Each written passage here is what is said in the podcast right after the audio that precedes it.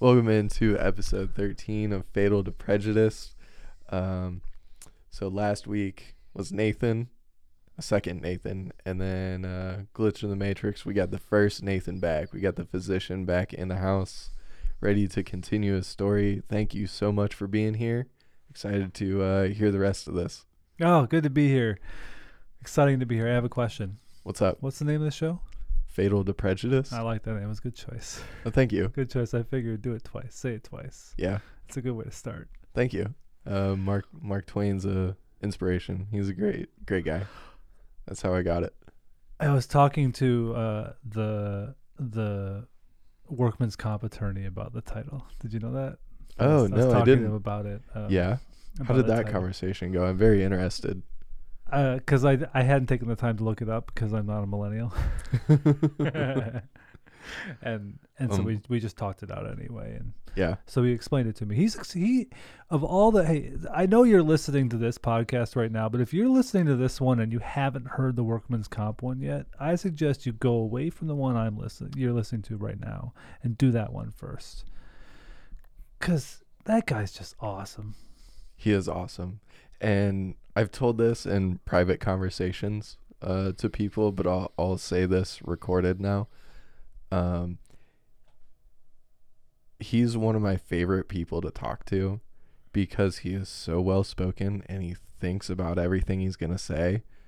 And he just has a very eloquent way of speaking. Yeah, I agree. I Yeah. agree, and uh, he's he. The, an interesting perspective on him is that that uh, I was really excited to get to know his wife Yeah. because that his partner in crime has got to have cool stuff going on, and yeah, it's true. She does like Yeah. got to have cool stuff going on. Like gotta get it that she has to, and she does, which is great. Hey, workman's comp lawyer, I need to hang out with you guys more. yes, I you- hung out with him once. Uh, we went to an art show, uh, just us three, and it was fantastic. you, him, and his wife. Yes. Okay, Uh, all three of us are very big into art, visual Yeah. art, yeah, painting, drawing, etc. And so he showed me. He's like, "Hey, there's this local place. Um, every like, it's popular. Don't know how it's gonna be with what's going on. Um, tickets are dirt cheap. The art isn't crazy expensive. Do you want to go?" And I was like, "Screw it, let's do it." yeah, yeah.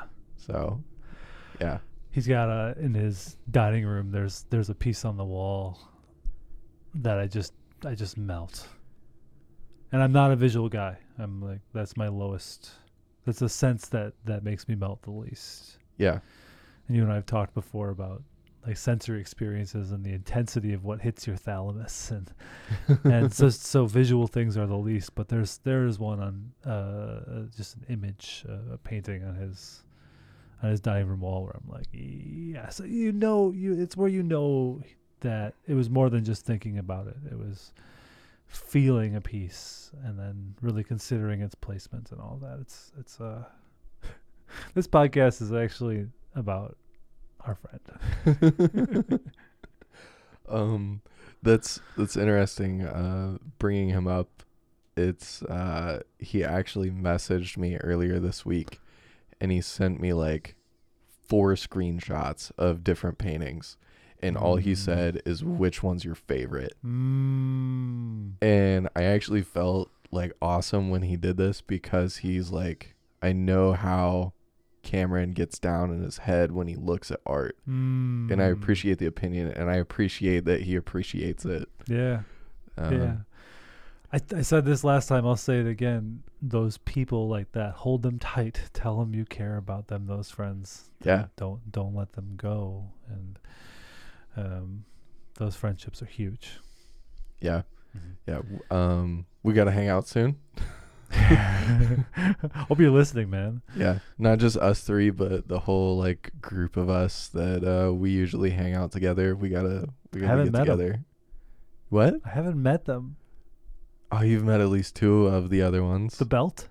yeah, this is so obscure, and we're not going to tell it's anybody so about obscure. this. We're not telling Yeah. anyone. Yeah, it's There a secret. is- It's a secret belt. That's all we can say. Yeah, there's a belt involved, and there's about ten other people that's not in the group that knows about it. Not a belt though, like a championship belt.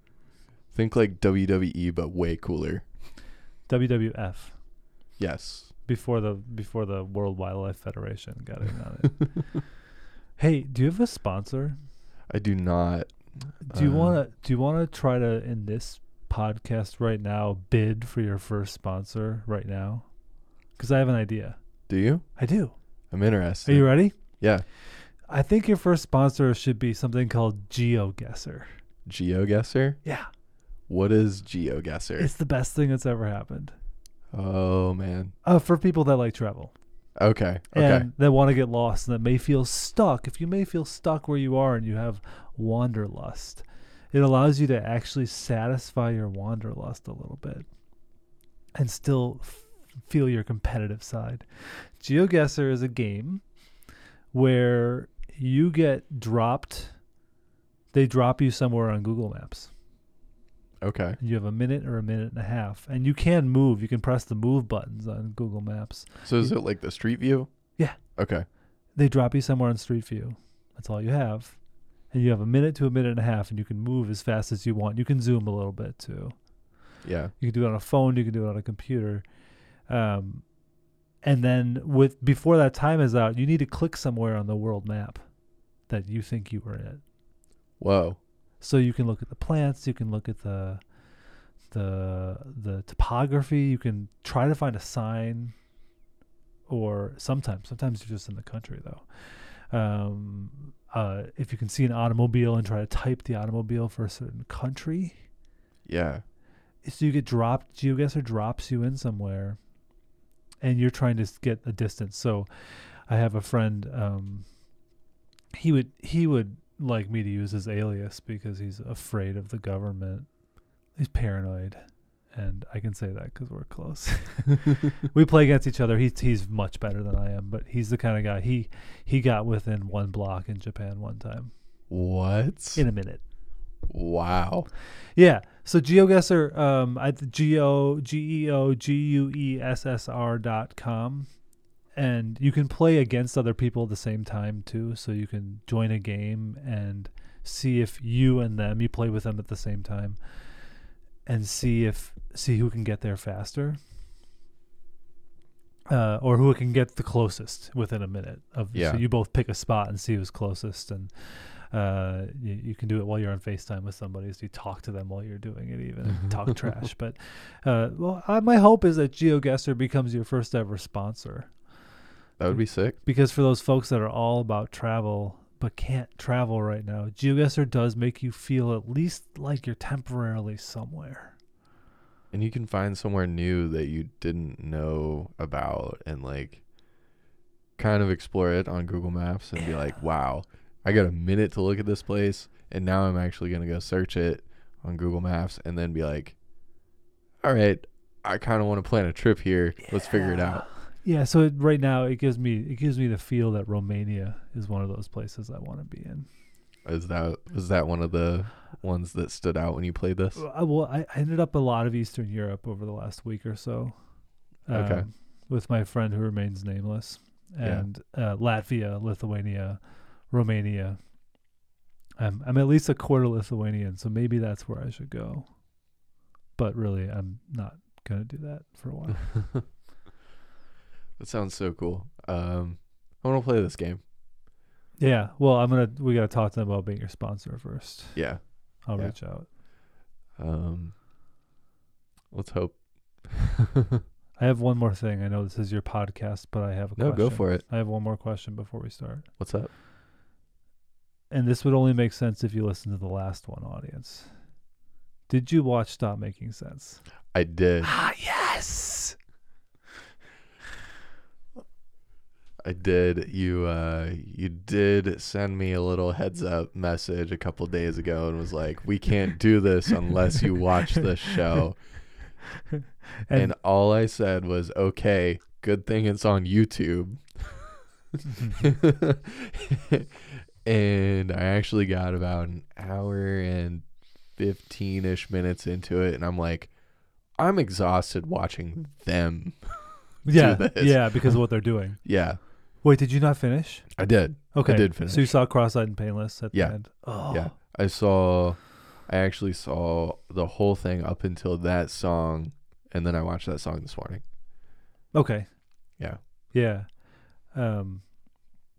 That yeah, that album is like the the the CD that I had was Yeah. something that defined a lot of my college life. The music on there was.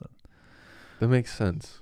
Um. Knowing was- you and your interest and Yeah. musical interest and Yeah. hearing you jam out a little bit in, in the improv session, I'm I'm wrapping my brain around understanding. Yeah, yeah. Uh, So um, I haven't talked talked to my father at all yet, but my father grew up with Jerry Harrison, who's the dude playing guitar in that. Well, other instruments too, but Jerry Harrison's the guy in that band on that movie. Yeah. Um, he grew up with he grew up with people that we all look up to. And I'm like, Dad, you got to reconnect with these totally awesome people because they were friends. So Jerry Harrison is one of them, and I'm like, Hey, Dad, can you have him over and then call me over too?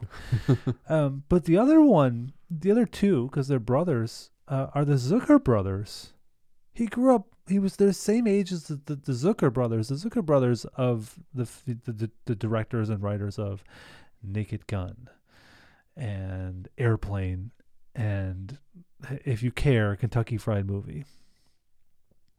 Um, you're looking at me like you've seen some of these. I hope. Naked Gun and Airplane. All right, Kentucky Fried Movie is is the sloppy, sloppy version of those, and it's dirty Yeah. and it's, but they're, that's their thing too, and that's another one where it's like, Dad, you know, you can have them over and then have me over. I'll get on a plane. Let's let's hang out with your old friends, but it hasn't happened. That's unfortunate. Yeah. Um. Somehow, one time, I, I'm just gonna tell a quick story about me. Yeah, please. I got hooked up with the guitarist of Jefferson Airplane. Jorma Kaukonen. Yeah. He was down in Meigs County, the dirtiest of dirty Ohio. But doesn't he have Ohio roots? Doesn't he have a farm here? Yeah. Okay. Okay. I I I believe so. Okay. I want you guys to know, audience, we did not prepare this conversation. No. I just happened- thought of this on the fly. I happen to be a bit of a Jorma guy, so go on. Yeah. Um my one of my good friends from elementary school, uh still friends today. He was very very good at guitar. Still is. He's still in a band. I'd love to get him in here to talk about his life as a local musician. Mm. Um and somehow some way his family knew that Jefferson Airplane guy was in like within a couple of miles Yeah, of he's them a, he's got a farm. It's Yeah. like there's a website. Yeah. and uh was like hey uh my grandson is really into guitar in high school and he loves you know all the classics from you know the 60s to the 80s the the foundational amazing years of music. Agreed. and um he was like sure bring him on by. And uh I we were 15 years old. And um we're just hanging out with him. They're playing the guitar together. I tried to play guitar. I'm not great at it. Terrible. And just watched both of them jam out for like an hour and just Mm. talk we all Mm. talked music it was fantastic Mm. Like I, I feel that. Like I could feel Jorma doing that. I, yeah um, that's cool. That's cool. Yeah. He's, he has. I feel like Jorma Kaukonen specifically. I, I, I guess I should give like a what what's the discography or the bit the, the bibliography version of what piece are we talking about? Uh, Jorma Jorma has this way of playing that invites other people to play with him, so he doesn't he doesn't necessarily have to scream with his instrument. Uh, he he and that that typifies a, a way of playing that that also is, can be something of a human quality that you're not just a human with a microphone and a huge crowd in front of you. You know, this isn't a political rally or something. But but Jorma always I feel like he always left space for other notes for other musicians when I've seen him play. I, I um I'm not I mean I'm more giddy about Jorma Kaukonen than a lot of people I know. A lot of people that are into music are just not as excited about him, but I I, I think that his ability to leave space for others is really cool. That's interesting. I yeah, I'm I'm a lover of music, but I've never thought about it that way. Hmm. Uh, the I would say Hot Tuna is one of his projects, and Hot tuna. Hot Tuna to the, his his finger picking style and, and a lot of his Hot Tuna tracks are are he's not going to blow you away, but, But I think they're like magical. yeah, They're great. yeah. So it, I guess it wouldn't surprise me that he he brought another musician to fill those gaps that he leaves in his playing and what sounds like an intentional way. Yeah. It's inter- interesting. I'm gonna have to go back and listen now because I haven't listened to Jefferson Airplane and Hot Tuna for a while. Yeah, me neither. Actually, I think it's it's, it's time to listen to Hot Tuna. Yeah, I uh, out of that experience, besides the story, I got a signed CD. Yes, yes. Where is it? Uh, I'm gonna have to find that because I do have a somewhat decent CD collection, um, and it's in there. Okay, okay. Yeah. We, you know what? We should get another sponsor. Yeah, Yeah, but it's not Jorma. I think that we should get David Byrne to be a sponsor of the podcast. David Byrne, the the, the, the crazy guy from Stop Making Sense, the talking head, you know, the mind behind Talking Heads. David Byrne himself, who interviewed himself and all that, and, and Stop Making Sense 40 years ago. I think it was about 40 years. Um, if you're listening, David, we'd love to have you over yes, at my house or here if you want. you can do both. Okay. We do here. He can. I mean, he could interview himself for a podcast. I could. He I could talk would. to him. I need to find you. I wonder if the outtakes on YouTube where he interviews himself. It's I- so cool. I didn't see that. it's so, so, cool. so so I'm gonna have to find that. Uh, yeah, it's on, it's certainly on the DVD. Perfect. Yeah. I'm gonna have to watch that. Yeah. Well, cool, man. Uh, Hello, podcast. what's up? Let's. You wanna you wanna reel it back in? Into can- content. Into If we can bring it back to where we we left off. Yeah. Let's do it. Okay. Um, you were let's see, traveled around the world, went to college, spent a lot of time in Eastern Asia, Southeast. Southeast. Okay. Uh, was there more to the travel around the world, or were we headed straight back into Vermont where you were going to med school?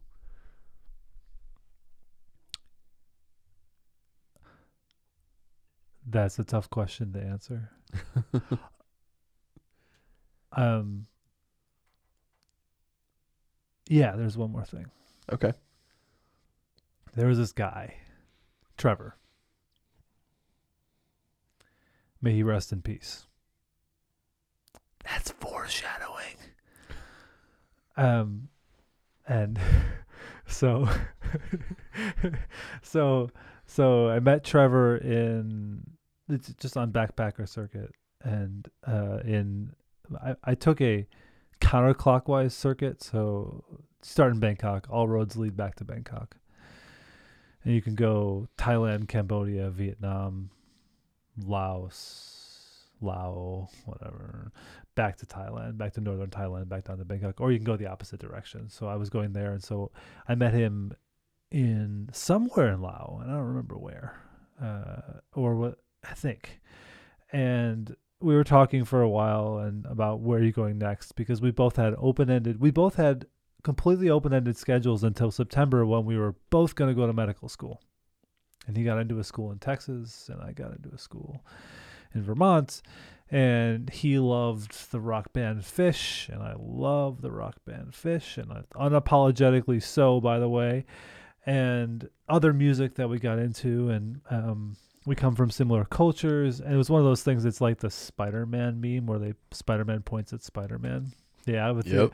you're doing you're doing the yeah that thing where it was like oh hey hi me. And i and i said hey dude um i think i want to get out of this circuit and go over to nepal and uh go to mount everest. And he said cool let's go together and i had met another guy from sweden named oscar who by the way i can't find which just makes me sad I can't find Oscar. Swedish guy, um, uh, a, a, an introvert. But I met Oscar in Cambodia and then ran into him again in Laos and then ran into him again in Thailand. And I said, Hey, Oscar, I'm going to Mount Everest. You want to come? He said, Sure. And then didn't say anything for like two days because that's him. But but it worked. Uh, we enjoyed each other's company, and so I was emailing because there were no phones at this time. So I was emailing with Trevor, and Trevor went to India first and was going to go north to Nepal, and then meet me in Kathmandu. We were going to go up to fly to Lukla. Is it Lukla? I think it's Lukla, the most dangerous airport in the world, because the the airstrip is on the side of the mountain Yeah. and it's slightly upward pitched. And so you just hope your plane stops before it crashes into the mountain. And the pilots say this and they said it to us. They said we don't we don't fly when it's cloudy cuz in the clouds there are rocks. Because th- there's really big mountains around there in the Himalayas. Yeah, you can't see. Yeah, yeah. We got lucky. Our plane took off and landed properly on the right days. But the goal was to walk up to Everest Base Camp. It's about an eight day walk up, if I remember right. Two days down, eight days up. Uh, and I kept emailing Trevor, I kept emailing Trevor, and he didn't show up. So eventually, Oscar and I said, We're just going to go. And so we went up, started walking, and you just, you, you, you sleep in. There's little lodges to sleep in. Eat garlic soup for dinner. That's what we ate. And it's supposed to help with altitude. You get up really high, like sixteen thousand feet at some point there, and I got altitude sick for an acclimatization day, and Oscar did. Oscar got really sick one night, like at base camp, and had to be carried down by a dude that's like five feet tall, and put Oscar, who's like six. He's a six foot two male. Um, carried Oscar down to a lower altitude because he was just vomiting from altitude sickness, and we both that we both went down that day, but Trevor never made it up. And and then I remember I I kept a blog um, called um, Yum. It was all about just eating because that's I love to eat and it was it was what I was eating, but it was also very candid because uh, you know I was a single guy without attachments at that point, so it was a candid picture of all of it because I didn't really have a lot to hide, and so it was.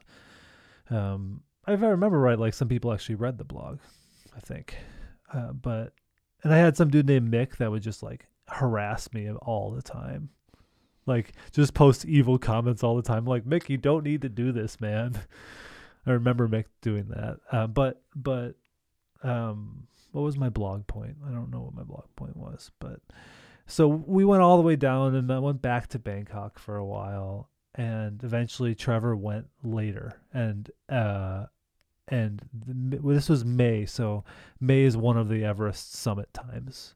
And if you go in June you may not have the weather for it and it gets cloudier as far as I remember he was there and I think the story is that he spent a lot of time up at base camp because he wanted a photo of Mount Everest that's what he wanted.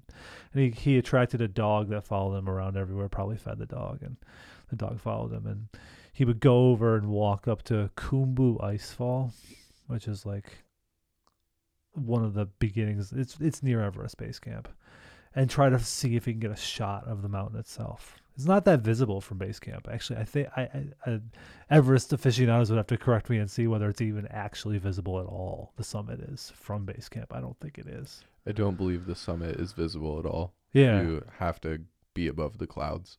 Yeah, so you can see you can see it on clear days from like two days away when you're hiking up there. Like you wake up Yeah. one morning, you're like, "Oh, there's Mount Everest." Uh, side note: There's a mountain next to Everest called Ama Dablam that is much more. Oh, it's easy on the eyes. Ama Dablam is like probably the one that's that's just the shape of it. It's kind of flat on top. Um, it it's just really nice. And I preferred it over the view of Everest. I'm not one for setting records, so like the tallest one there, I'm like, all right, it's there. Uh, so uh, Trevor hung out at base camp for however long, and eventually one day he didn't come. He went out to f- go for his walk and with his camera and didn't come back. So his mom contacted anybody that had any contact with him, including eventually got to my blog and uh, I posted some things about it. And Trevor's missing. Trevor's missing, and they they went through their life savings to find Trevor, helicopters, all those things, and didn't find him. Um, a a note about Trevor is he has a history of psychiatric disease, which he shared with me pretty clearly. If I remember right, bipolar disorder, if I remember right. So there was at least that bit in the back of everybody's mind is he went away, but he chose to go away. Uh, so years went on, no information about Trevor, and um, it must have been five or six years. And there was an email list that was inactive at that point, and, and his mom emailed uh, because the weather was warm enough that his his body was finally found up there. Uh, and um, they found his camera. They were able to get like data off his camera, which is crazy. Still data available off his camera from the card. Uh, which th- they didn't go into details about that, but it, he was caught in an avalanche, uh, and Oh man. It's real up there. I mean, I felt invulnerable, even though I had altitude sickness and felt horrible at the same time. But we witnessed an avalanche from the other from, from like the other side. Like we were on one mountain, and the avalanche was like across the valley from us. And the guy we were walking with, he just pointed at it. We we were carrying our own stuff. We didn't have porters, and uh, we didn't have what are they called? It's a cultural name for the the. It's not. They're not actually. You call them porters because Sherpas, Sherpa, but Sherpas, Sherpa are people. They're not. A, they're not a. They're they work as porters. So Sherpa are the people. There are Sherpas that aren't porters. Porters are the people that carry stuff, and a lot of them come from the Sherpa culture, but they're not. Not all Sherpas are porters. Interesting. Learned something new. Yeah, so we had we had one of them that was hanging out with us in a group of people, but he pointed out the avalanche, and I was like, "Oh, weren't we just there?" uh, and so, um, yeah, he Trevor. So so f- I was already well into medical school, and the difference. The, I'm thinking about the differences between Trevor and me because I don't really think there are a lot of them. And I think that's my one biggest experience of knowing my own mortality. Otherwise, I don't even know my mortality. I have no clue. But, but, uh, Trevor, Trevor was doing what I did, and he died. And I think that that without that single experience with travel and with doing things at- the time walking up to Everest Base Camp was like nothing to and it wasn't nothing but it was like that's what I'm doing next it wasn't there wasn't even a feeling of danger despite what it was at 16,000 feet or whatever and avalanches I never felt that but I think it did give me a bit of a an understanding of mortality a little bit better now, did it alter my behavior in life or my choices? I can't say it has yet. And that might be something I need to think about more about myself. Is this one of those experiences of you you don't know your own mortality where it's a harder concept to grasp the life and death scenarios?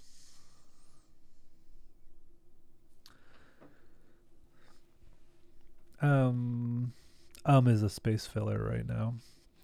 It just be quiet. I realize when people listen to podcasts that, that that silence is okay. So let me try this again here. Ready?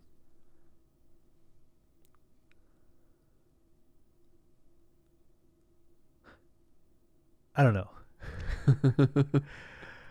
it's a lot of suspense. Yes. Uh, the I don't th- I, I feel like I'm an outsider about my perspective on death.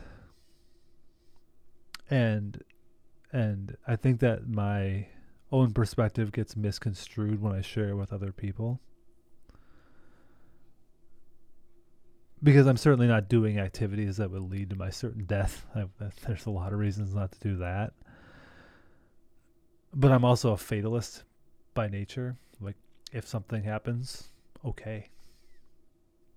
It happened. I'll certainly make efforts to prevent it, but I, I, like to be okay with things. So, proactively, I am proactively okay with my own death. in the context of the fact that I don't really want that to happen. But I, one day I was talking to my brother on the phone and I said, I'm ready to die.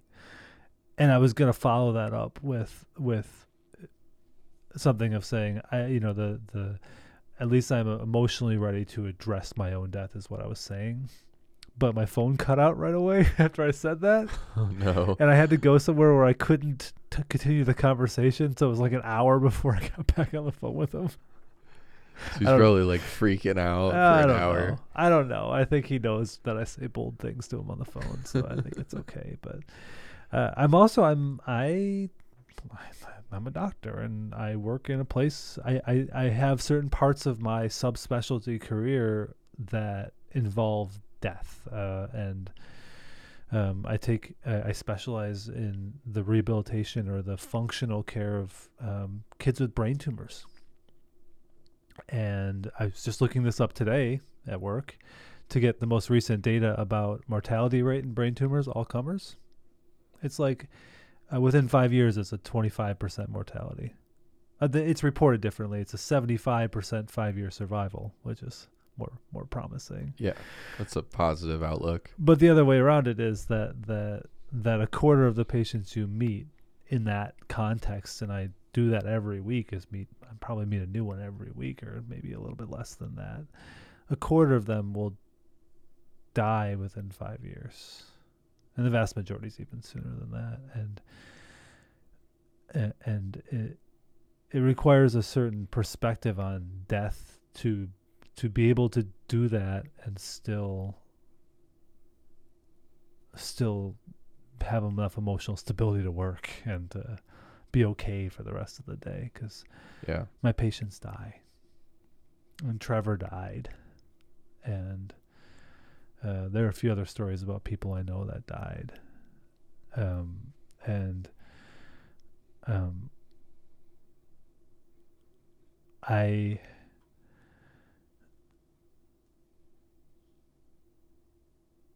I think I'm very fatalist about it, and I I don't know if that's a healthy thing or not. I I'm still I'm still in the process with that, but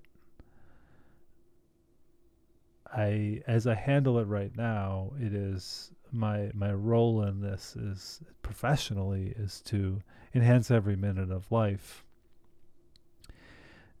and then support the family after that death or let them know that there's love there.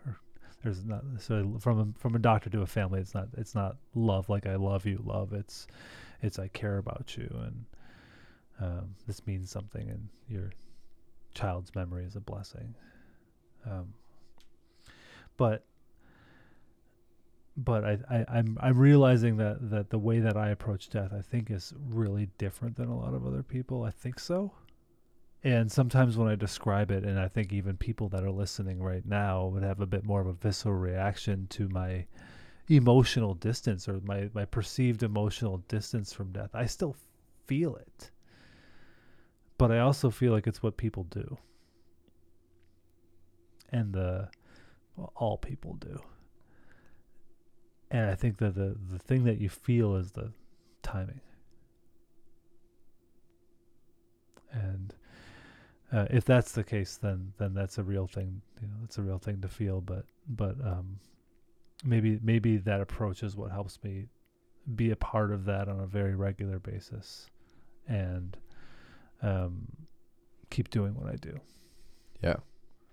I think it's such an interesting perspective to hear um, from someone that's in your position and experiences that you've had. Um, I feel like I might have like a similar outlook, um, but there's a there's a quote that I heard. It isn't I don't know. It was on another controversial podcast that is out there that's very prominent, but it's said by someone that I highly, highly respect, uh, Naval Ravikant, and um, he says that every man has two lives, and the second starts as soon as he realizes he has just one. And I heard that about eight months ago and that quote was from 2019. Oh. Yeah. The person on the receiving end of Naval saying that was like mind blown. I I am right now. Yeah. So I've I've actually repeated that to myself a few times to Mm. see if that ever sparks anything, any ideas or experiences that I want Mm. before my time is up. Mm. There's a lot going on, right? Yeah. Uh I I love it. Yeah. Oh, that's great. Actually, I I think Naval didn't actually it, it's not a quote that he said. I believe he was actually quoting Confucius. Okay. and you can kind of see it. But like, Sure. you know, I don't read Confucius scriptures or books or anything. Not yet you don't. Not yet. Correct. Uh, but hearing, like, reading it and hearing someone say it, that's two different ball games, right? And I think hearing it is the more, the more powerful statement. It really And- is. It really is. It's nice to hear Yeah. from you right now. Yeah. That's that's uh 8 months ago. Yeah, that's when you heard it. Yeah. I think it was about June or July in 2021. Mm. When did you start doing the podcast? I started this. The first episode aired October 27th. Okay. All right. When did you start planning the podcast?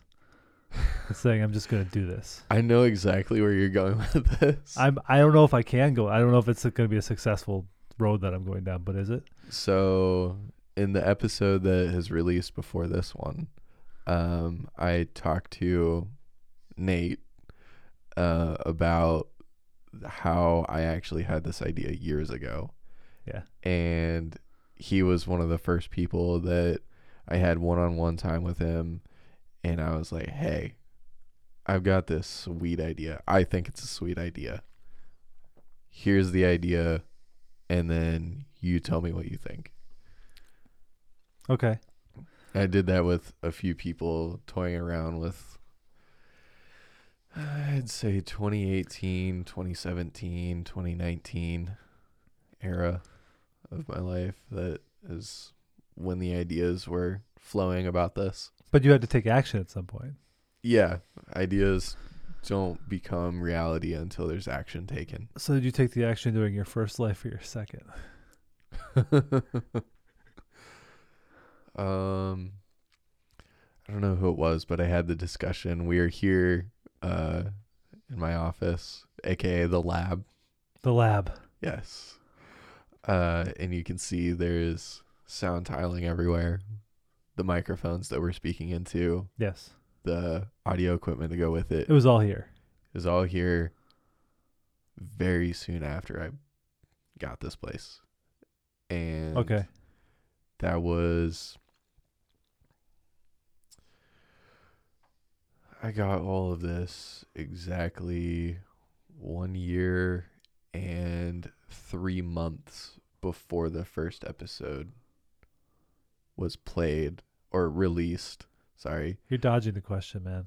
No, I I'm sorry. I thought I was answering the question. Well, uh, maybe you're not. Maybe I'm just not seeing the the so so you got all the things to make the podcast Yeah, and they sat here and collected dust Un- for a year until until I decided to do something. and when did you decide to do something? September 2021. Okay. So a couple months after you heard this quote, I'm I'm I'm making up a story Yeah. that's not true. I'm sorry. I'm trying to say that this is this is the beginning of your second life. There we go. Oh, I'm so you, stretching you it, were thinking that it was like immediately after I heard it. This I mean, I think what's happening right now overall is my deep desire to turn the microphone on you for your own podcast, which we've talked about, and that that now that now that it's all broadcast in the world, that that's what I want to do is ask you more questions. And if you're down, I at some point like get more of your perspective on death. Not this, not right now, but Yeah, uh, we could do another time. Yeah, to to dig deeper into to death uh, as a con- mortality and death. Yeah. Yeah, I was about to say it's a really dark way to do something, but that's not my perspective on it. On death is that it's, it's not necessarily dark. Yeah. So uh, sometimes people are apologetic after a long conversation about death and mortality. Well, that's you know that's really dark. Sorry to bring you to such a dark place, and and I I'm not sorry. And and I don't think it's dark. I tell you, uh, there's been some dark times on this podcast already, Mm. and um, we get there, and that's okay. Mm-hmm. I already ask, you know, whoever's here, do you want to talk about it? Are you prepared to talk about it? And actually, a couple of times it's been, I've never talked to about about it to anyone, and here Oh. I am doing probably the most, uh, I don't know, most listened to form of it, rather than just having a one-on-one conversation. Yep. It's A broadcast form. yeah, it's a broadcast form. Anyone can hear it. sure. So that takes that's strong will right there. Mm-hmm. Um, you know, I think it's great to get into it because you don't know who someone is just by looking at them. You have to you have to understand the stories and the experiences they've went through. It's true. It's true. Yeah. But uh, I think that's a nice segue to uh, continue on to your story.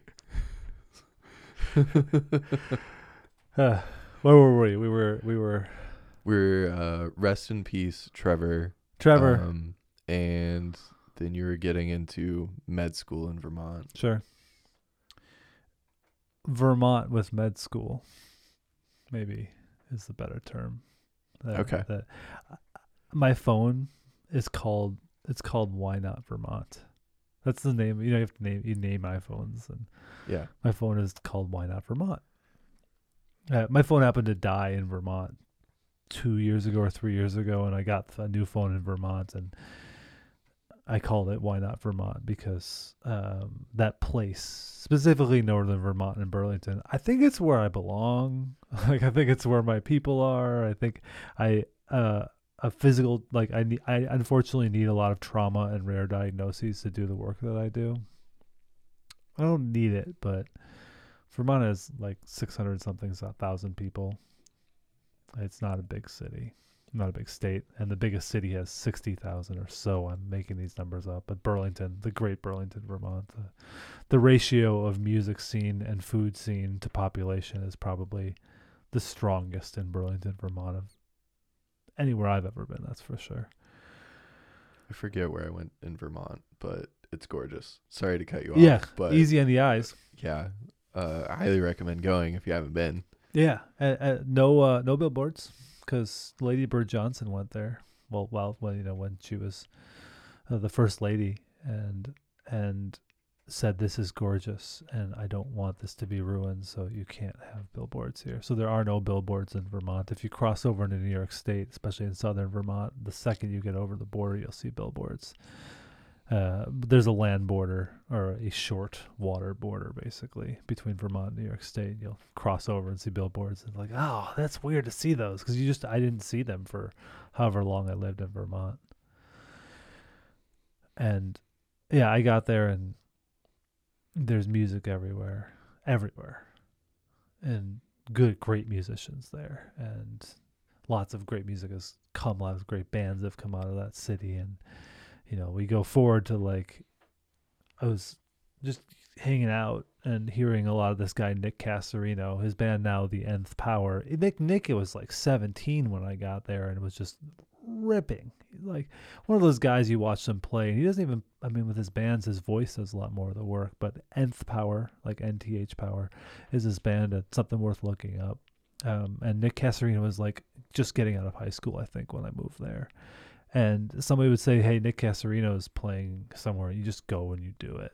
And because he's he he had a transcendent way of playing an instrument that you knew he'd do big things, and here he is doing big things now. Oh boy, 17 years later. wow.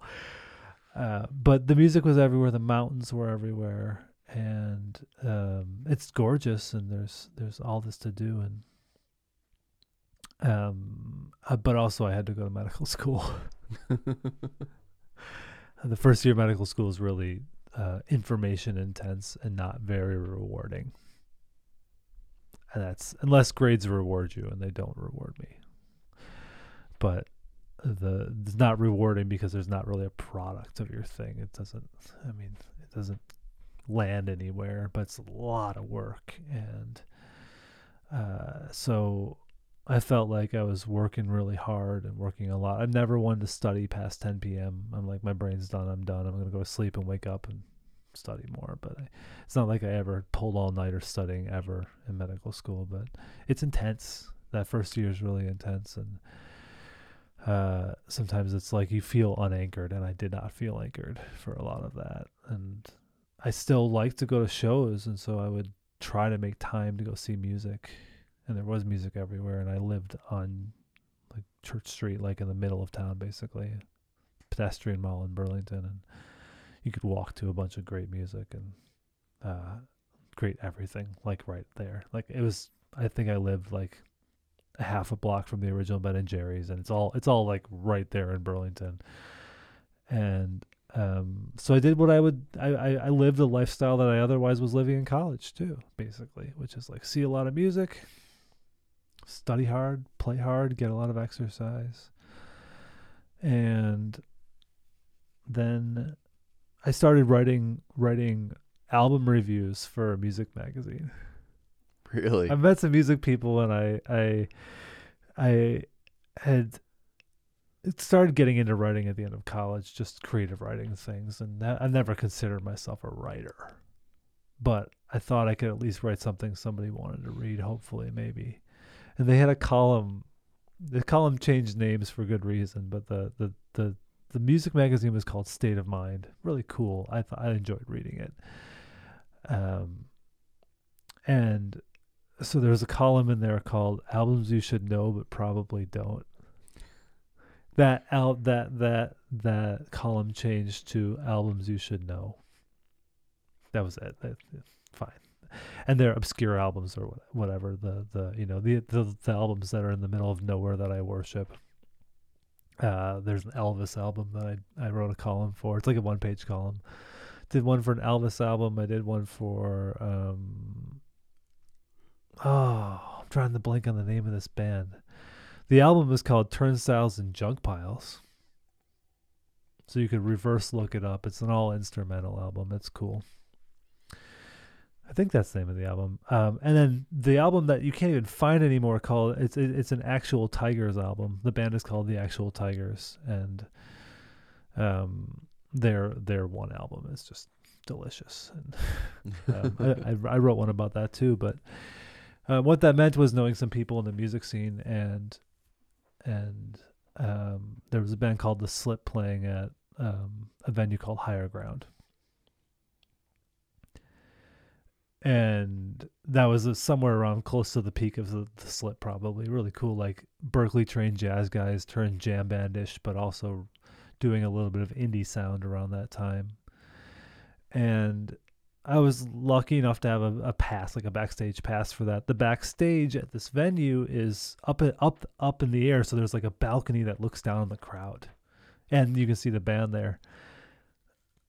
And so for at least a portion of the show i was up there and looking down and just seeing the things that caught my eye and feeling the music. And there was a there was somebody down there. She was down there and she the, the room was dark and she lit it up.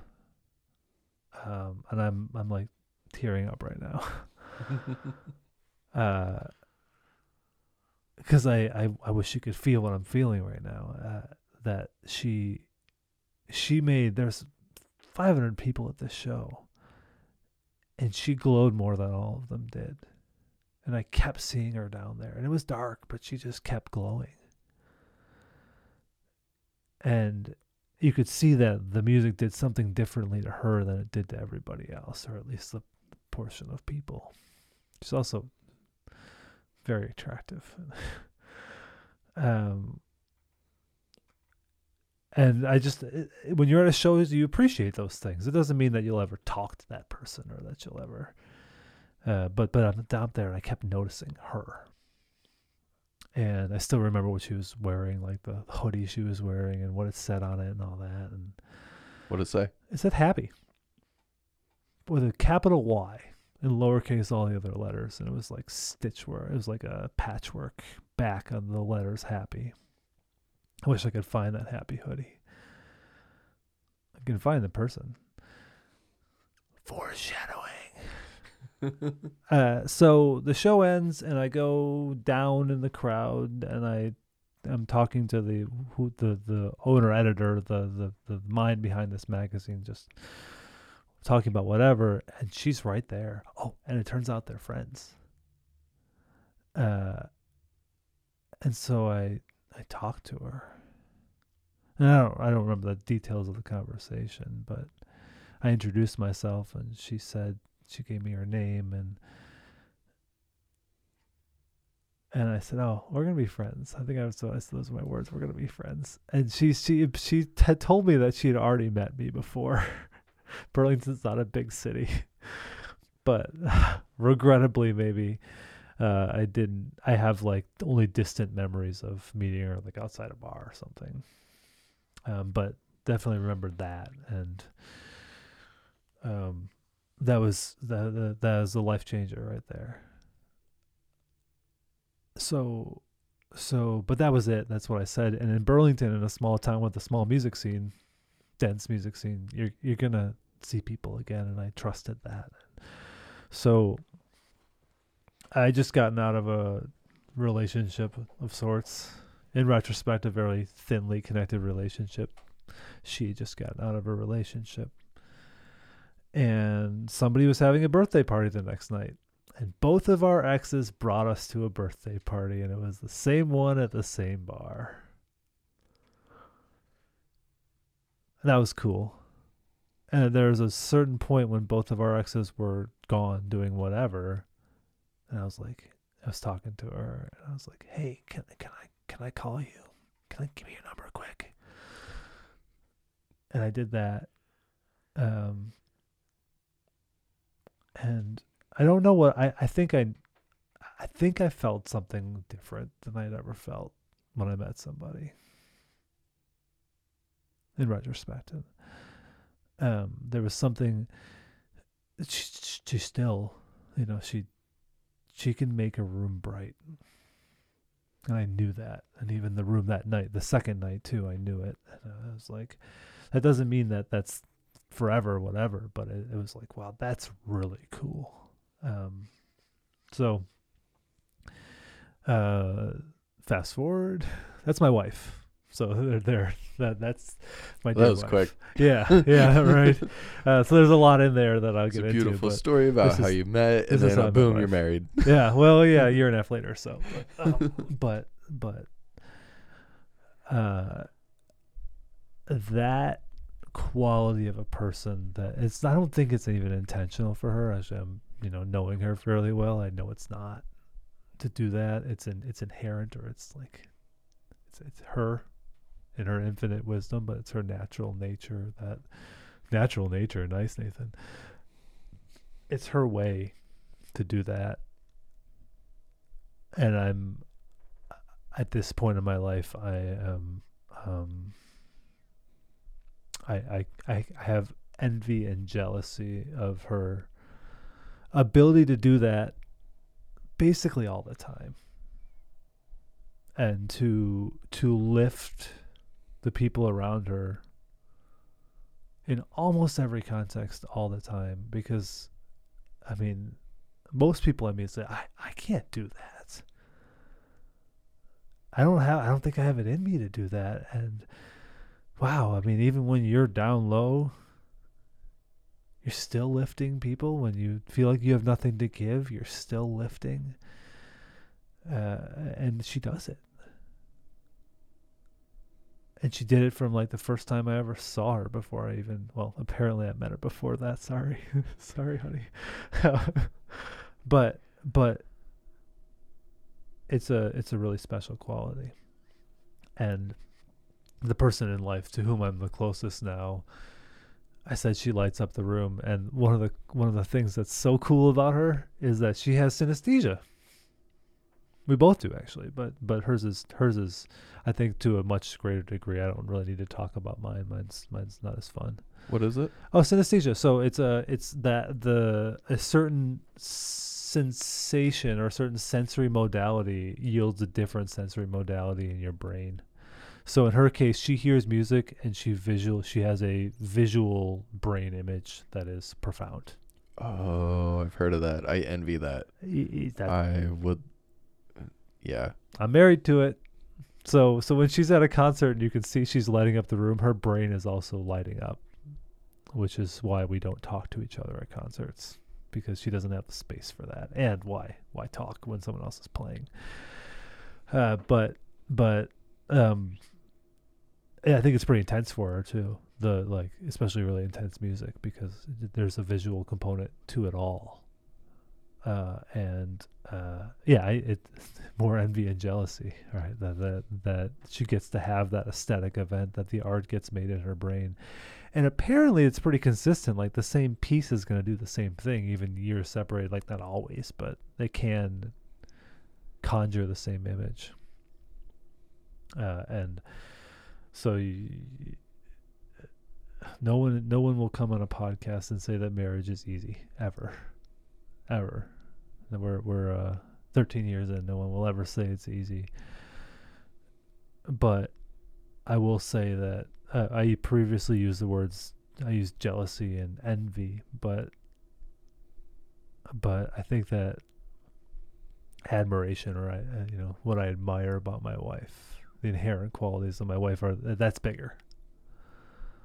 And i'm realizing that that i can probably never say it enough to to the reminder of how how much admiration i have for her. And i should probably say it 20 times before i ever say it on a podcast.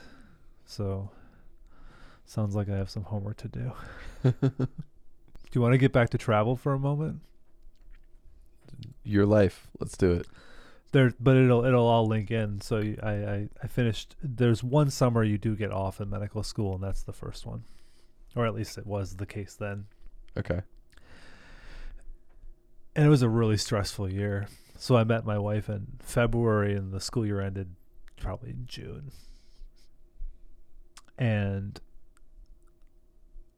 my it was a really intense year for me in terms of the academic side of things, the the learning and the just the work necessary. And it's not rewarding. The first year of medical school, I get to you know hang out with medical students, and I'm like, first first year of medical school, just not rewarding, just not. It's just a step to get to the next thing. Third and fourth years, a little more rewarding, a little bit more, but the first year's not. And our school had a scholarship, an international scholarship. You find somebody to rotate with, and you've got what fifteen hundred dollars or something to go fly there and rotate with them. So international, national, just go do a cool medical experience. And being an opportunist about it, I thought, okay, I'm gonna plan this summer. I'm just gonna plan it, and I've got ten weeks or something. All right, I'll sublet my apartment. I'll do. You have to do a two week rotation for this scholarship thing, which I, I think I think everybody got it that wanted it. I don't think I like won it. so I found somebody in Thailand because I had some connections after hanging out there for a while. Or you know what? I didn't. I found somebody through a connection, and strangely enough, in the ultimate frisbee scene of Burlington, Vermont, that she's Thai, and there was somebody to rotate with and I was gonna do that, and then I was gonna go to Burma, uh, Myanmar, whatever. I was gonna go to Kota Kinabalu, like the highest point in Southeast Asia. Uh, I was gonna do all. I had planned this six or eight week trip, so I was gonna play in the mountains, and I was gonna eat fun food, and um, and also do that little rotation thing.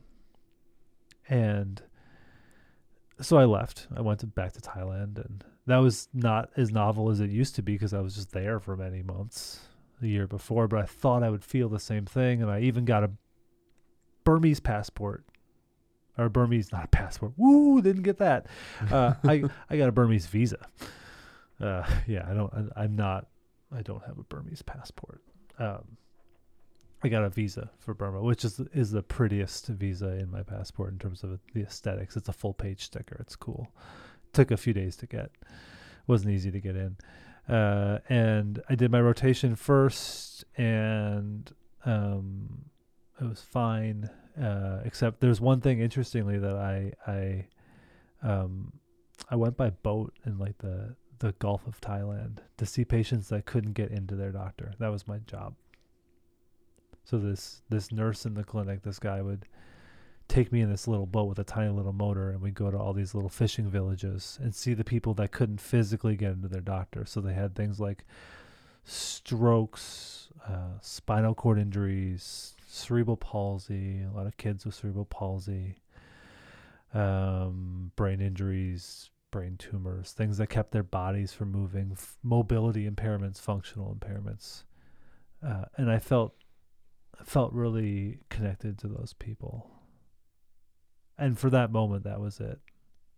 The fast forward is that i'm a doctor for those conditions now and that that uh, i'm a rehabilitation doctor. So my role is to help people with those diagnoses do more. And i felt i felt that there but i didn't even i didn't even know about the specialty that i'm in. The physical medicine and rehabilitation is the name of the specialty. I didn't even know it existed when i was there on that rotation but what I knew in that moment, it wasn't because I was in Thailand, but what I knew was that the, the the the position of a person trying to function better or have a higher quality of life, like not, I don't know that I was interested in saving lives or prolonging lives as much as I was saying live well while you're living. And if that circles back to our death thing, where it's like live well while you're living, that's important. Uh, that's that's what I do. I finished that rotation. I had two weeks, and and I at the end of that rotation, I started to get a feeling that something wasn't right and uh, uh, that that I didn't belong in Asia. I rented a motorcycle. I took it over to Kanchanaburi. Took me a while to remember that one. It's where the bridge over River Kwai is which I never saw the movie, so I don't know that there's any use to me going there. And I I just went there and I had a motorcycle and got lost a little bit. It didn't do anything for me. Travel, with the wanderlust was gone, and and I got to this realization that what I was looking for was to like was to play in mountains and waterfalls and eat really good food and um, be around people that wanted to live and experience life. And I looked at where I was in Thailand, and those people were there, and that experience was there. Uh, and then I looked at Vermont in the summer, where there are great waterfalls and places to swim, natural places to swim, and beautiful mountains and lovely hikes and Lake Champlain and uh, an excellent local food culture and I realized that everything I wanted was right there, plus more. Because what I was also doing was I was I was longing for for my wife. Not my now wife. And so I changed my flight and I had I what I gave up was an opportunity to go to Burma and Kota Kinabalu, that that that mountain, and um, I, I, was looking at south southern Thailand and maybe some Malaysia and Singapore too. And there's some excitement, especially those of us that have been trapped in this country for a long time. Not trapped, but hard to leave. And conceptually, those sound like great places to go. I have no regrets about my choice, like none uh, because I went back to Burlington. I went back to Vermont, oh, just this amazing place, and got to spend a ton of time with the person that lights up all the rooms and be in the room. And sometimes it was just me and her in the room, and she lit the room up too. And uh, so I gave up this huge intense travel experience that I haven't had a chance to do since. I haven't gone back to any of those places. I haven't made completed those check boxes. So I, st- I, I do want to go Myanmar. I do. Burma, whatever. But I have zero regrets about it. And I have so much gratitude for the choice that I made to give all that up and go and um, start to settle down. Fast forward from that moment in 2006 to 16 years later, and there's a 12 year old boy in my house and an 8 year old girl and my wife.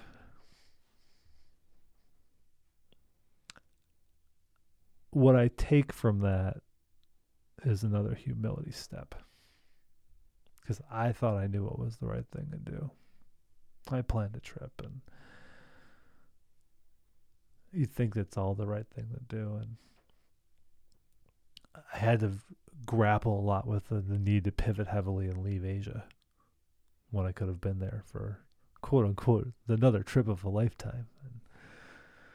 And, uh, I'm glad I didn't, and I I hope that helps me be ready to pivot again if something just isn't right, or if something really is right and I need to go there and do it.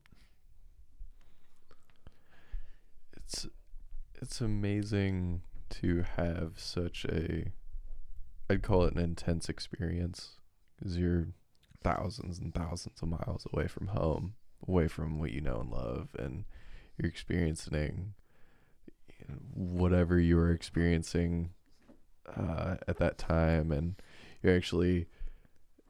It feels like it was you were made to go there to find that love and that passion for what you want to specialize and be a doctor and then you're like whatever happened in the world said that's it. That's the only reason you came over here. It's time to go back. Yes. And today, 2022, is the first time that I think that I've fully mourned the loss or the the loss. Uh, I I made I had a huge gain, right? I got a lot out of it. yeah lost time of travel gain The- of the travel everything loss. else there there because there hasn't been travels like that since. There's Yeah. been there's been one week trips, ten Yeah. day trips. Uh, there hasn't been the open ended travel since then. And as I put it all together in a picture, this is and and plan my travel for 2022. It's the first time I can say. I know I made the right decision. I've been saying that the whole time. That uh, absolutely the right decision. But beyond that, that I am over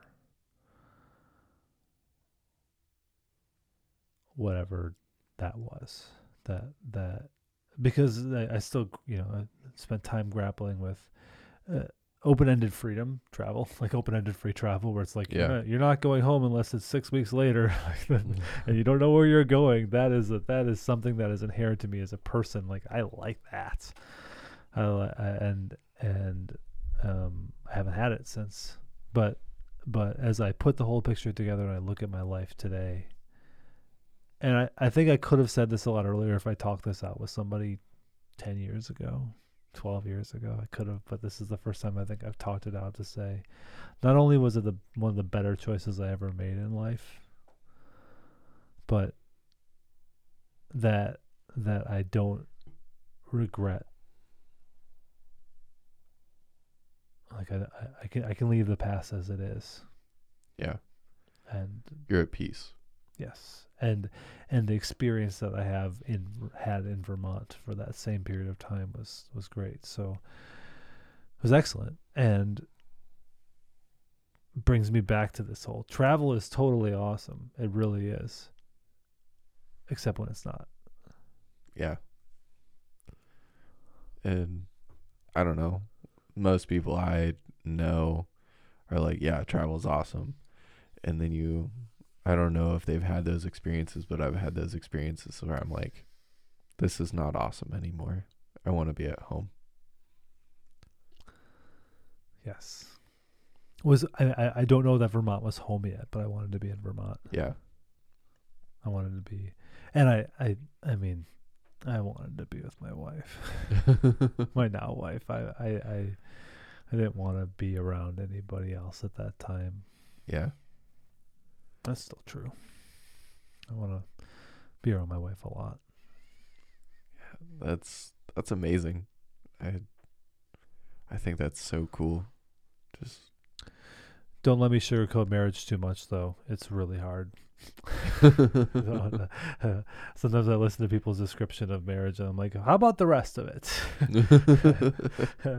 Tell me everything because you intertwine yourself with a person so deeply that yeah. that every oftentimes every bump that one experiences both experience and the emotional complexity of that relationship is just it's a, it's uh I mean no uh, the, we got we've got cliches for that like marriages work and all those ones that It's a roller coaster. yeah yeah very, all the things. yeah all, and, and they're all true but they're they're simplifying the topic a little bit um so there's a, another travel story that I you have that you I wanted you to mention.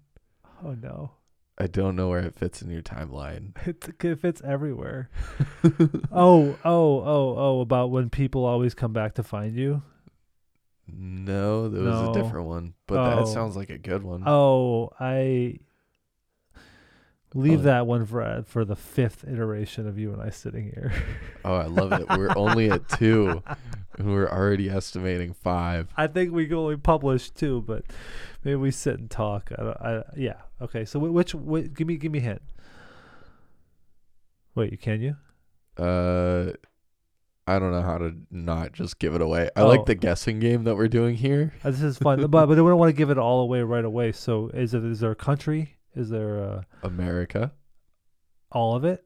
I'm pretty sure you stayed here in America the whole time. Okay. Um, Is there music involved? yes. Oh, you want to talk about that? Yeah. So we have to rewind to get to there because that was between that was that was a lot of that was between college and medical school. Like, uh, um, but we can, yeah. With the grilled cheese. Yes, sir, grilled cheese. Let's do it. yeah, my my um my most successful ever entrepreneurial venture, Oh and yeah. probably my highest hourly pay rate ever too. You're CEO of your own company for like a summer. Yes, yes, uh, LLC. Yes. Yeah. Uh, um. So rock band Phish. Yep. Not this is not an original idea, but it works, so we did it. And so Phish. Um. Phish is a language that's spoken. I think there's a lot of there's a lot of things you can say. Uh, you can compare it to a lot of hobbies that you can get really deeply into that make zero sense until you're all the way in. So I think uh, uh, we don't the the people that enjoy high end whiskey for what it is. So not for the the drunkenness experience and not for Yeah. the intoxication, but for the the fact that it does something to the palate that that is intense. The experience is intense and uh, complex Yeah. but it all starts in a very unpleasant experience with Maker's Mark or whatever. not the next sponsor, Beam Suntory Maker's Mark, not the next sponsor. No thanks. But uh, Phish is the same thing that, that it is an acquired taste. And I don't think anybody starts with this band and says, Oh, I love this right away. Like, I don't think it happens. And for me, I was in high school and consuming improvisational music, a lot of jazz, but other things. And um, and I probably listened to 20 hours of Phish around other people, and I was like, okay, everybody loves Phish, but I can't seem to get into this. And then I was at work um, at the Jewish Community Center, which was in this case like the YMCA in terms of health clubs. And I scanned people's IDs coming in. That was my job, and my job was probably to talk to them and make them feel welcome, which I enjoyed. And I could listen to music. And so there was a, a tape that I had, cassette tape, of a recording because they, they allow audience recording of, and it was Red Rocks, you know, the Colorado venue Red Rocks from 1994. Bucket list to go there. Yeah. I can't wait. Uh, and so Phish played there in '94, and and Red Rocks '94 is is to- to a lot of people pretty intense. And the song in this case, the song that I listened to today actually, um, "Run Like an Antelope" is the name of the song, and there's a point. I mean, there there's like a definite massive crescendo in this piece, and it's an improvisational crescendo. It's how I want to live life, actually. A whole bunch of improvisational crescendos. I don't know how I got here, but it's great. And I, f- I, I felt it in that moment. This is 1998 or so. I felt it, and once you once you feel that, once you've listened to enough, and you you can speak the language, and your ear can speak it, and your brain can speak what these four guys in this band are doing. For a lot of people, it's not for everybody, but for a lot of people, you're gonna have it forever, and you can't get enough. So their concerts are improvisational. They can go 13 straight shows and not repeat a song. The reason I say that is because they did. There's a there's a banner. Yeah, hanging. in Madison Square to, Garden. Yeah, if you go to Madison Square Garden, Yeah, I've seen it in person. Yeah. So I was. We went to the middle three of those of the 13. Oh, that's awesome. She loves the band. Katie loves the band too. But before I met her, uh, after I went to Big Cypress, uh, which was the Millennium Show where they played from midnight to sunrise, and that was crazy. I was, I, I, I need to get all I can get of this band. So at this point, I'm 105 shows in or something. I don't have a great count. Um, somewhere, I, my hundredth wasn't that long ago, and my 40th birthday, I was lucky enough to have a show that recently, um, and that was like 102 or so, eh, or 105, or I don't know, I don't know the number. Um, but but I've loved all of them, with the exception of one because I was just like really ill with a cold and I just was irritable and sleep deprived. There's one show where I was just like, but besides that, I've loved all of them and and and had fairly transcendent experiences of with all of them. Most of eh, well, I mean, uh, those transcendent experiences coming from music and not. I'm not. I don't do drugs, so there you go. Uh, so the plan was after college that I would take Medium Chris. Previously mentioned, me- I mentioned Medium Chris, Yeah. right? So previously mentioned Medium Chris, um, and I would go on um, the uh, the second leg of summer tour, the whole thing, in 2003, and just do all of it. And um, we had some money. We didn't have a lot, and so it started in Wisconsin. We lived in Wisconsin, and so we we put some money in the pot. Basically, we each took like a hundred bucks and put it in the pot, and that bought bread and country crock and individually wrapped slices of cheese. And we specifically because Walmart is everywhere, and in retrospect, I'm like, oh, Walmart. but but then it was I didn't get it, and we knew the bread would be the same at every Walmart. The country crock's going to be the same. The individually wrapped cheese and the brand we wanted would be the same all over the country. That was going to be our thing. Camper stove, and we could make eh, eight ish sandwiches per minute, grilled cheese sandwiches per minute. We pre buttered and pre cheesed them, and we had a container for them. And um, we know what people do at Phish concerts. They have a fun time and they party. And so, so this is, goes back to Grateful Dead days. Selling grilled cheese in a, in a hippie concert parking lot is not a new thing, but we were going to do it, and so we did it the whole tour. And we do sell before you still go in the show, you don't miss any music at all, and then after the show's over, you run back to your grill and you get it set up in within a minute, and start firing up those grilled cheese sandwiches and pump out as many as you can, and people would buy them. One guy bought twenty. you know, 20 grilled cheese well, it's sandwiches. just it's just a twenty dollar bill, yeah. and, but in most cases we got they're they're one dollar. yeah. So you know if you and, and the, how do you advertise that you have grilled cheese? You yell it because we don't have signs. Nobody's looking. Yeah. Yeah, so it's like grilled cheese, one dollar. Bottle of water, one dollar. We had those in the cooler. And people would just come and buy stuff. There, there's something called Shakedown Street at these concerts where all these vendors would line up in a row. You know, hundred vendors in a row selling whatever they have. And we made some friends, and so the people next to us would always make pesto pasta, and we'd make grilled cheese. And this other set of friends would make veggie burritos. Hi, Johnny Ray. By the way, I'm coming to see you February 25th He lives in New Orleans. Um, I'm hopefully I see you, um, but but uh, uh, Johnny Ray was was a was a burrito guy there, and then um, my friends Terry and Kristen did did pesto pasta, and I need to find them. I, they're they're lost right now. I can't find them. And, and we had this little food court. We thought it was cute. And uh, so we would sell. We could you know we would sell plan to sell six seven hundred sandwiches a day and and only work for about three hours. And so medium Chris and I, you know, and go to all those concerts. So we put those hundred dollars in. That was our initial investment, and then we lived off the wad. And why do we call it the wad? Because because they were all it was all one dollar bills. It was just a wad of one dollar. There were one dollar bills everywhere. That was we lived off this pile of one dollar bills for for uh, uh, three or four weeks in the summer or uh, maybe three weeks. I don't I don't know how long it was. It was we went south and then we went up the east coast and we ended up in northeastern Maine for the end of it and and some some places you just can't sell grilled cheese because the cops just it, it, it wasn't legal.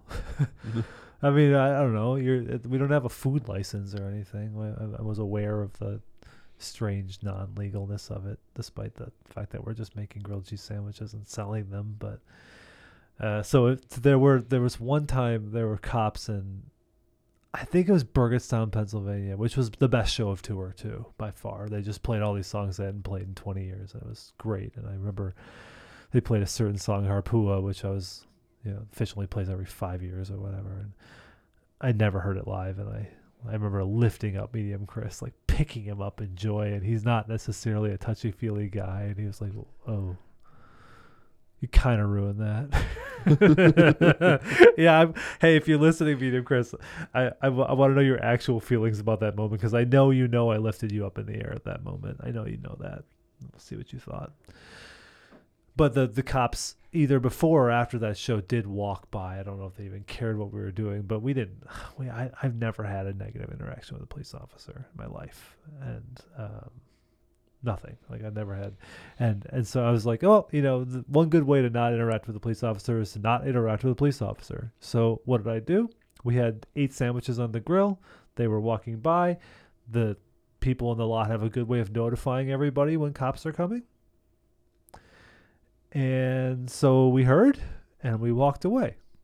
And we left the grill on. It's a camper stove propane tank camper stove. We walked away until they were gone and those sandwiches just charred. Like we were gone for a while. just we, we acted like we were just hanging out in the lot, like it wasn't our grill anymore, and closed our cooler and uh, walked away from it all. Walked away from the car. Walked away from everything. And that's just that's how that that's how the system worked. Like people, you know, there's a, there's a police officer there, and everybody just walks away from all their stuff. And all right, cool. You know, just charred those sandwiches completely, like you know, well beyond any recourse. um, but then the best show, the best show of that tour happened. One of my favorite shows that I've been to happened. Seven, 23, 2003 is my guess on the date. I think that's right. I'm not sure though. I think that's right. That's just um I find the story fascinating that you were able to follow a band through a whole tour and make sandwiches in the parking lot, sell them, use that money for gas to get to the next show. Hotels, food, Hotels, everything, everything. Supplies your, to sell again. Yeah, all the stuff, and do it again the next night. Mm-hmm. It was basically break even. Through the whole thing, you broke even. Basically break even. We didn't. We didn't sell. There was a festival in Maine at the end. We chose not to vend. We just we're gonna just gonna enjoy it. We yeah. had things to get back to in Madison, so we didn't have to work. Right.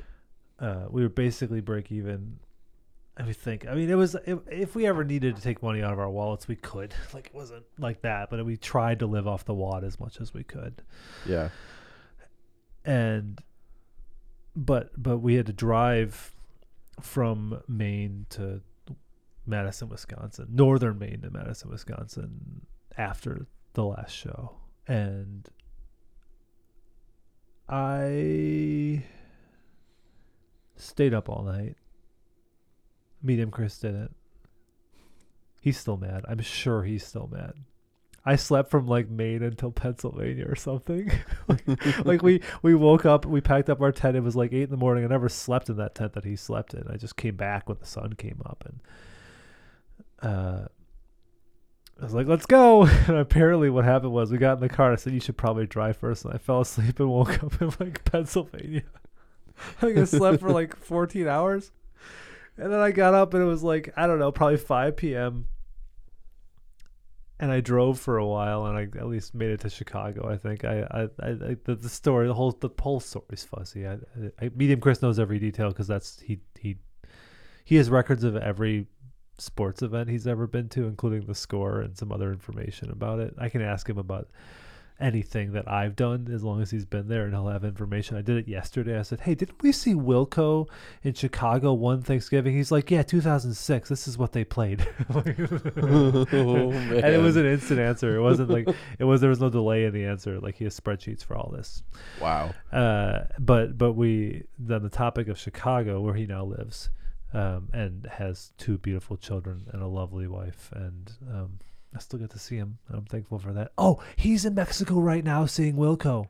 Despite all the canceled concerts, that's happening at this exact moment. Wow. He didn't do anything in the world for the last three months so we could go to this. That's so cool. He's there. That is so cool. He's yeah. He texted me like because he was everything else got canceled. You know, a lot of Yeah. Mexico festivals got canceled, but this is happening, and so as far as I know, he's having the time of his life in Mexico right now. At the time of this recording, not the time of release. That's true. So in retrospect, we'll see if the time of the life happened, Yeah. and if he gets back without Omicron, we'll see. I think he will. Yeah. I think he's he's due for an event like this. Having just turned forty, he's due. This decade's going to be great. Yeah. Uh, so so we we think we thought we were out of money, and we were in my Toyota Corolla.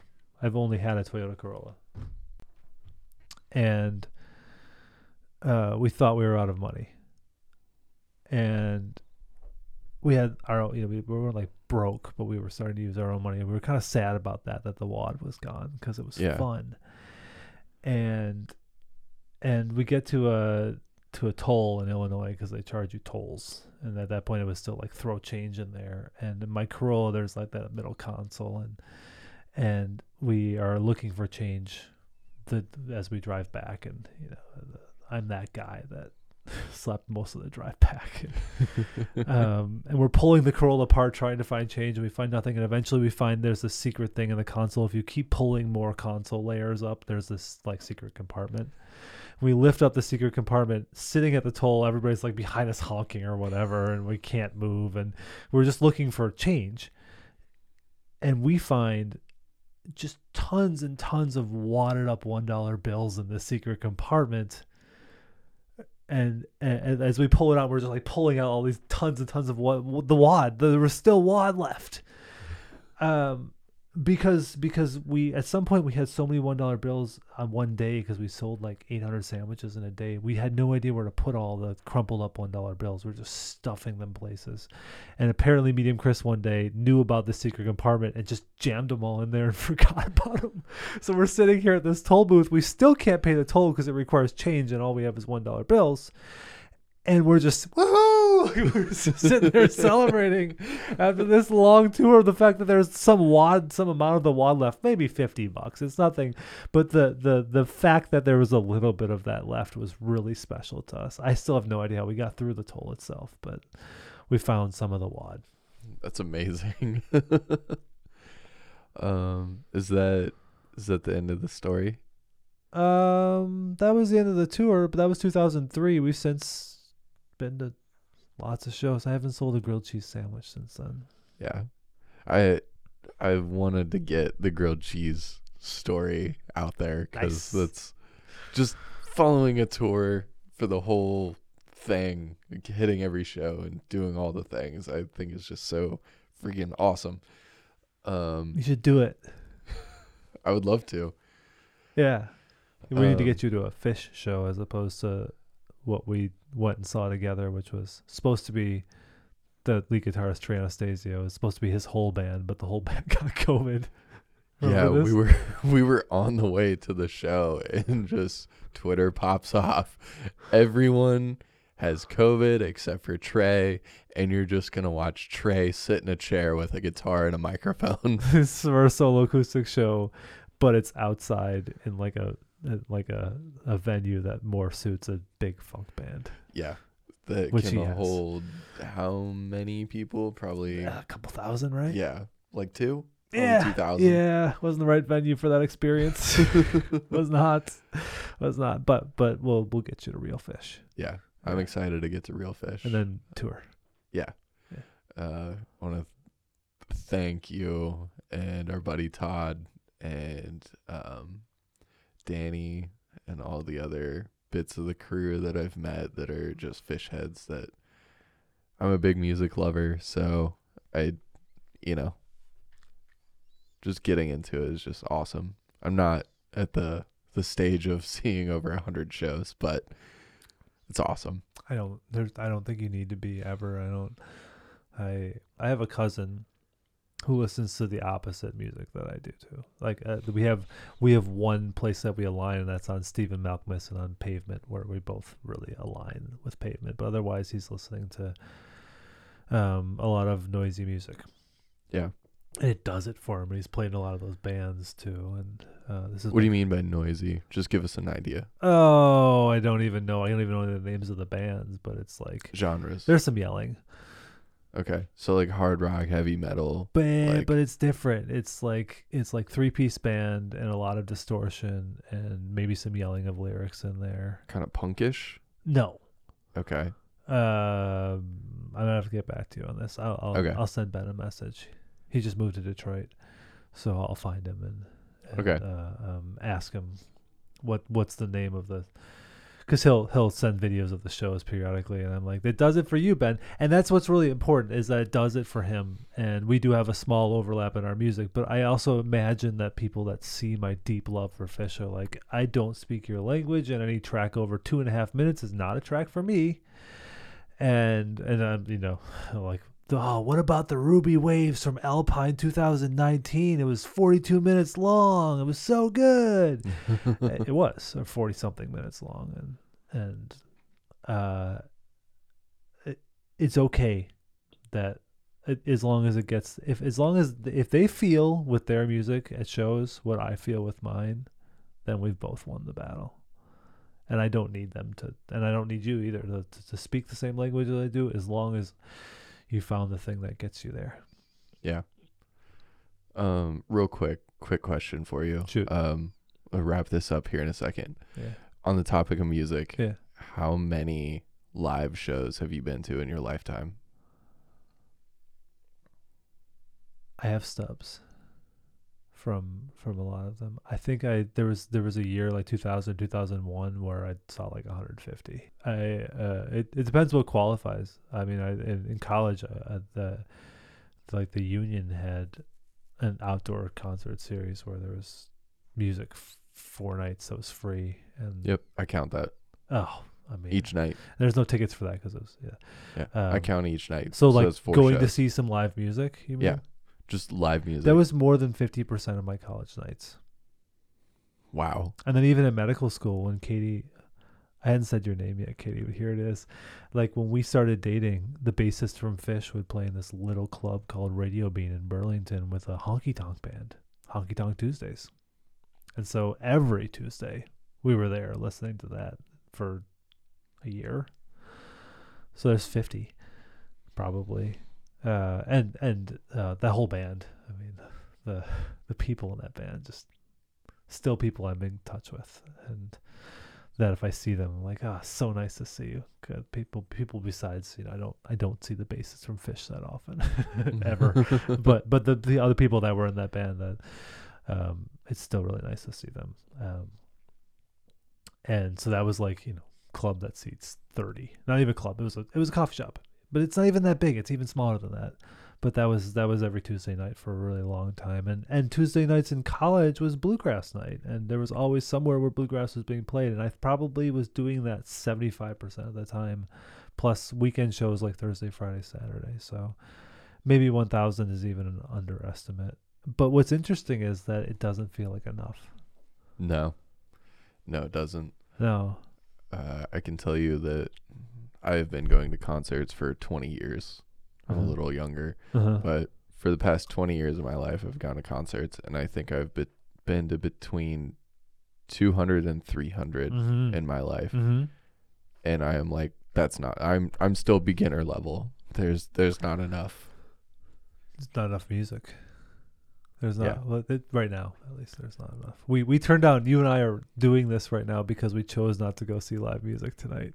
Yeah, I wish we could be in two places at once because I would have loved to go see music. So I haven't Yeah. been to a show in like since November. Yeah. It is January right now. Yeah. Same actually. Yeah. Same. November-ish. Yeah. Yeah, I and think. then last year I think I went to about 30 shows. That's great. Yeah. That's great. And it was within like it wasn't even 12 months. It was like 6. Just, I'm, I'm seeing lots of music. I'm pumping them out. Like I, there was a week that I went to like 4 of them at once. Mm. I think maybe next time we come in here, we can talk about the shows we went to together. Because I'm all of a sudden thinking I have like five things to list to you after we're done. Of of here are some opportunities coming up. Let's do here, it. here, yeah, of all different genre. I can't say genre in French. Sorry. Awesome. Well, that's that's uh you just brought up next time and we're going to wrap this up. So uh you're here for another episode. Is there another piece of advice you want to leave off in this world um that you want to live on? Yes. I I left uh, the stop making sense last time. Yeah. Um and so this time I have um I I I, would suggest the album is called Short Trip Home. The piece of music is called Short Trip Home. That's all you need to know about it. I suggest headphones, closed eyes, no other stimulus, somewhere quiet when you're when you're open to something to just to move you uh or just to, to something to experience. So short trip home is the album and the track. It's the first track on the album called short trip home. And then you can look and see who the musicians are on it because there are some recognizable names but uh, it's a headphone track and uh, the it i used to because i knew it in college and it was also the the the track that my wife walked down the aisle to at our wedding and um and I used to just if I was just sitting there studying in college or in medical school and you knew somebody else was just struggling through whatever they were doing, I was like I would walk up to random people and be like, Hey, I've got a piece of music and if you want to hear it, like here's my headphones, like you can listen to it and and like I've seen tears shed just like with that random thing that it is one of more, the more powerful pieces in terms of the ability to to take on the human emotion instantly. So it's not even advice. It's like, you know, I, I didn't play the music, but it's my gift to you if you haven't heard it before. To just just have that experience, and hopefully it'll move you. Awesome. I love it. I love the the flex of the creative muscle that um the advice gives, Yeah, right? it's just theirs. I just press play. Awesome. Well, thank you so much for coming out again. Um, let's get another one in the books where you come out for a third time. So you you already spoken to the universe. It's five times. No, no, three of three, three of three. There's there's only so much we can do it. Three of three. Awesome. We appreciate it. Thank you so much. Thanks and uh, we'll see you next time. All right. All right. Thank you for tuning in to this episode of Fatal to Prejudice. If you or anyone you know would like to be a guest, please visit my website at cameronchats.com and fill out the contact me form. Please fill out the subject line as podcast interview and write me a small blurb on why you or someone you know should be a guest. I'll leave a link in the description for ease of access. You can support this podcast by listening to it on your favorite podcasting site. Please like, comment, share, and subscribe. Another way to support is by becoming a Patreon at patreon.com forward slash fatal to prejudice. Patreon is the only monetary support system. If you would like to sign up and support through there, I am forever grateful for you. Again, Thank you for tuning in.